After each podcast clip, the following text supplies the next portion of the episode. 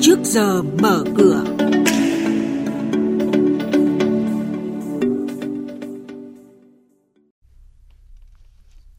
Thưa quý vị, thưa các bạn, những thông tin chính sẽ có trong chuyên mục trước giờ mở cửa hôm nay. Ngành tài chính cần chú trọng công tác dự báo chiến lược về tài chính. Ngân hàng kỳ vọng tỷ lệ nợ xấu sẽ giảm trong quý 1 năm nay. Siết chặt cho vay đầu tư chứng khoán, bất động sản. Phiên giao dịch chứng khoán hôm qua, VN Index tăng hơn 6 điểm. Sau đây là nội dung chi tiết. Thưa quý vị và các bạn, sáng qua ngày 6 tháng 1, dự và chỉ đạo hội nghị tổng kết công tác tài chính ngân sách nhà nước năm 2021, triển khai nhiệm vụ năm 2022, Thủ tướng Phạm Minh Chính ghi nhận những kết quả nổi bật của ngành tài chính trong năm 2021, đóng góp quan trọng và thành tích chung của đất nước. Kinh tế vĩ mô tiếp tục được duy trì ổn định, lạm phát được kiểm soát, các cân đối lớn được bảo đảm, Thu ngân sách nhà nước đạt hơn 1,5 triệu tỷ đồng, vượt 16,4% dự toán.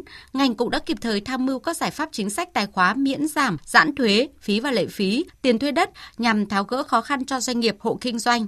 Tuy nhiên, Thủ tướng cũng chỉ ra một số hạn chế như giải ngân vốn đầu tư công còn chậm, thu ngân sách đạt kết quả tốt nhưng thiếu bền vững, vẫn còn tình trạng thất thu thuế, buôn lậu, sai phạm trong đấu thầu mua sắm ở nhiều ngành, nhiều cấp.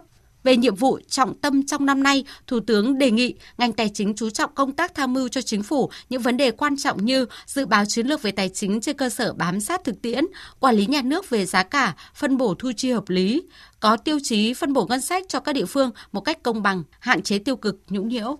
Theo kết quả điều tra, xu hướng kinh doanh của các tổ chức tín dụng vừa được Ngân hàng Nhà nước công bố quý 1 năm nay, tăng trưởng tín dụng có thể tiếp tục bỏ xa tăng trưởng huy động vốn. Cụ thể, huy động vốn toàn hệ thống tổ chức tín dụng được kỳ vọng tăng bình quân 2,6% trong quý 1 và tăng 12,1% trong năm nay.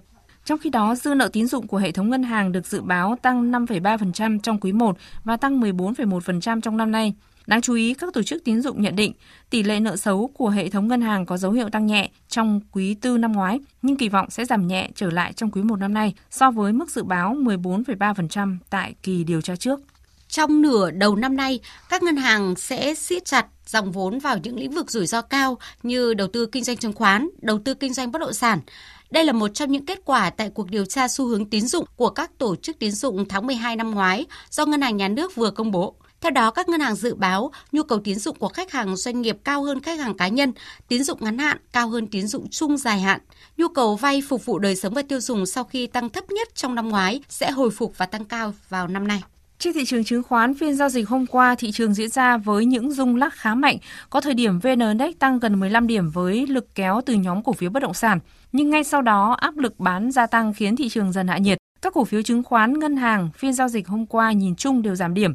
Chiều ngược lại, dòng tiền tiếp tục đổ mạnh vào nhóm bất động sản, xây dựng giúp nhiều mã tăng mạnh, thậm chí tăng trần. Thanh khoản toàn thị trường ở mức khá cao với giá trị giao dịch 3 sàn đạt 42.000 tỷ đồng. Đóng cửa phiên giao dịch hôm qua, VN Index tăng 6,07 điểm lên 1.528,57 điểm.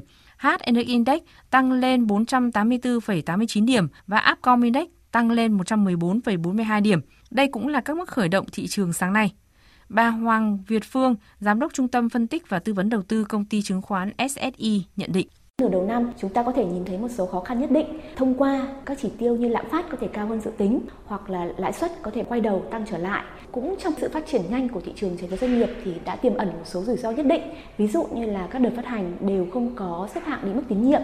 Chính vì vậy là các cơ quan chức năng đưa ra một số chính sách mới để giúp kiểm soát các rủi ro trên thị trường này. Quý vị và các bạn đang nghe chuyên mục Trước giờ mở cửa. Thông tin kinh tế vĩ mô, diễn biến thị trường, hoạt động doanh nghiệp chứng khoán. Trao đổi nhận định của các chuyên gia với góc nhìn chuyên sâu, cơ hội đầu tư trên thị trường chứng khoán được cập nhật nhanh trong Trước giờ mở cửa.